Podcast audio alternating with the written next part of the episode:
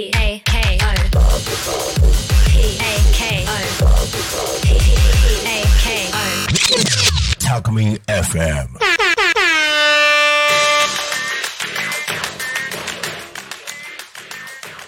えー皆様5回目の放送となりますがあれですね放送やっぱり始まって若干ですが私の YouTube チャンネルチャンネル登録数が23人増えましたありがとうございます。本当に。もうねありがとうございます。23人増えましたよ皆さん。ってことはですよあの 1, 1回ずつ重ねていけば23人ずつ増えて10回だと20人増えてってなっていけばこれえらいことになってきますよこれ。ねそんな話をしているところなんですけども実はまあ先週なんですけどあの調子私調子なんですけど調子でね駅前パレードっていうのがありまして仮装パレードがありまして私も久々久噛みましたね。久しぶりにコスプレしました。いやー楽しかったですよ。相変わらず化粧下手でしたけどねあのーだんだんハロウィンもね深まってきて皆さんがハロウィンに向けての気分が高まっているところですがまあそんなところで早速いきましょうか。それでは今週のテーマは俺とプロレス。はい来ました。あの私のことをねよく知ってる人は私がどれだけプロレス好きかっていうのはご存知かと思いますが、まあ、このマスクも実はね私が今一番推してるレスラーエル・デスペラードっていう選手のマスクなんですよ。私はねもうプロレスがもう昔から好きでですね何がそんなにいいのかっていうのをね今日はねあの10分で話していこうと思ってるんですけどまずですよプロレスと他の格闘技のまず違いっすよね。これはまずプロレスの一番の醍醐味って何かっていうと技を受けるっていうことなんですよ。あえて技の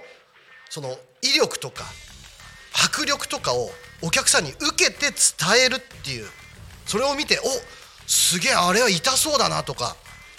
うわこんなの食らったらダメじゃんっていうのをことごとく返していくそこにやっぱりプロレスの凄みっていうのがあると思うんですよ。例えばボクシングとかキックボクシングとかねそういうのがあると思いますがあのいかに相手のパンチを受けないか相手のキックを受けないかっていうところだと思うんですけどもプロレスあえて相手のキックを受けたり技を受けたりそういうところで俺は強えんだぞと。お前の技なんかじゃやられねえぞっていうのを見せるという。もうまさに見せるというところが一番プロレスのね醍醐味かなと思ってるんですよ私。今日これ10分で足りるかな俺ね。足りないような気もしないんでないしあのリスナーを置き去りにする覚悟で今日は喋ってるんですけど、えー例えばね最近なんですけど最近やっぱりちょっと前にプロレスブームまたね実は来てましてあのイケメンレスラーとかね美女レスラーなんていうのも随分出てき始めてるわけなんでございますがあの私があのプロレスを好きになったきっかけっていうのは、まあ、きっかけをくれたのは私のあの祖父なんですよね。じいちゃん。じいちゃんなんですけどあのやっぱり昔ってプロレスは土曜日のあの夕方とか土曜日のゴールデンタイム夜8時とかに放送してたんですよ。で昔の人ってあのプロレスすごい好きなんですよね。あのじいちゃんとかの世代って。でそれをなんとなくこう一緒に見ててなんか体のでかい外国人レスラーにあの日本人レスラーがね勝っちゃうとか。うわすごいな。こんなでかい人に勝っちゃうんだっていうのを見ていってレスラーの名前を覚えていって毎週おじいちゃんとプロレスを見るのが楽しみになってきた。それでだんだんだんだんプロレスっていうのを好きになっていったわけですよ。なので見ていってだんだんだんだんこうレスラーの特徴とかあの年齢だとかあとは身長体重そういったものを知っていくとより深くね楽しめる。まあ見せてなんぼのあの格闘技というかスポーツでもありますんであの本当にね他の格闘技と大いに違うと。凄みを見せるエンターテインメントだと私はプロレスを思ってるんですよ。エンターテインメント。とスポーツなんだけどエンターテインメントなんですよね。あのそうですね。まあ例えばプロレスを詳しくない人でもあのアントニオ猪木さんとかね。この名前ぐらいは知ってるんじゃないかな。あとは、えージャイアント馬場とかね。最近だとよくテレビ出てますけど長州力さんとかさ。あとタイガーマスクなんかっていうのは、まあ、プロレス知らない人でもなんとなく、まあ、猪木さんぐらい知ってるよと。ね。そういう人は多いんじゃないかなと。でもうちょっとプロレスに詳しい人になると鶴田選手とかジャンボ鶴田選手ね。天竜源一郎選手とかね。藤波辰巳選手とか前田明選手。そういうあの人たちも知ってるんじゃないかなと思うんですけども、まあ、そこから、まあ、今ねプロレスっていうのはずっと力道山の時代からずっと続いてるわけですよ。もともとは力道山って人が日本にねプロレスを持ってきてまだまだあの日本が戦後復興してテレビがまだ家庭に1台ない時代ですよ。街頭テレビっていうのがあってそこにみんな見に行ったわけですよ。そこに力道山がね外国人を倒すと日本は戦争に負けたものでねあの外国に対する鬱憤を鬱憤を力道山が晴らしてくれるっていうのでプロレスっていうのが流行ったんですね。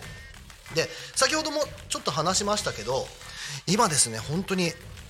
あのイケメンレスラー美女レスラーっていうのが非常に多くてですね例えば今だとまあ一番メジャーなのが新日本プロレスっていう団体があるんですけど新日本プロレスだとですね棚橋選手っていうのがいたりね岡田和親選手っていうのがいたり結構イケメンなんですよこれ。あのプロレス知らなくてもおこの選手イケメンじゃんってちょっと見たら思うかもしれません。ちょっと前はプ女子という言葉も流行ったぐらいなんですね。であと女子の方だとスターダムっていう団体があるんですけどこれがですねまたねあの綺麗なお綺麗な方々が多いんですよね。もう本当に私はねもう夏っぽい選手っていうのが一番の推しなんですよ。夏っぽい選手。いやあの体はちっちゃいんですけどもうで顔もすごい可愛らしいんですけどあのガッツがすごいんですよね。あの見ててとにかく可愛いのにすごいっていうところ。可愛いのに強いっていうのが今のプロレスの見てて楽しいところ。そしてイケメン選手なんだけどうわイケメンなのにめっちゃ強いじゃんっていうのが見ててすごく楽しく見れるんじゃないかなと思いますんで。あの好き嫌いせずにねあのぜひ一回プロレス見てください。あの土曜の深夜にやってます。深夜です。あの見てください。新日本プロレスやってるんでね、えーぜひぜひ見ていただければと思います。えーとじゃあちょっと最後にですねちょっと一つだけ告知を、えーしたいと思います。今度の日曜日になります。10月22日、えー日曜日、えーハロウィンタウン in 銚子というのが、えー銚子電鉄犬坊駅にて行われます、えーこれはですね私もですねあのメインで MC で、えー出ます。でそこでは仮装コンテストこれ毎年やってるんですが仮装コンテストも行われます。で仮装コンテストは個人の部そしてグループファミリー部門っていうふうに2つに分かれてそれぞれあの対象を取るとですねなんと豪華景品がもらえる。これなかなかいいですよ。でこの仮装コンテストだけではなくてあの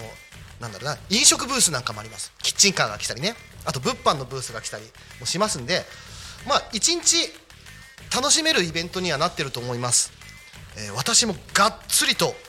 コスプレしていく予定です。何をするかはま当日のお楽しみということでね。あの皆さんはあ去年ね。去年私「ウマ娘」やりました「ウマ娘」「ウマ娘」のゴールドシップっていうのをやりました私。初めて女装っていうのをやりましたね。それはそれで楽しかったです。それはそれでねまたやる機会あればでも誰も得しないと思うんでもうやらないかなと思うんですけどでも今年もねあの皆さんに楽しんでもらえるようにあのスタッフ一同待ってます。さあどうしたもんかな今年はなコスプレ。何するか楽しみです、えーそれではですね、えー今回プロレスについて、えー熱く語っていった10分間でございましたがいかがだったでしょうか。ついてきてくださいよ皆さん。ちゃんとついてきてね。毎週こんな感じですよ。いいですね。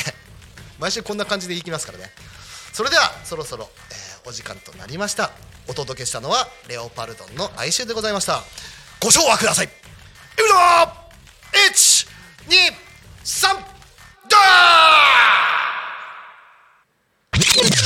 ー Talk Me FM.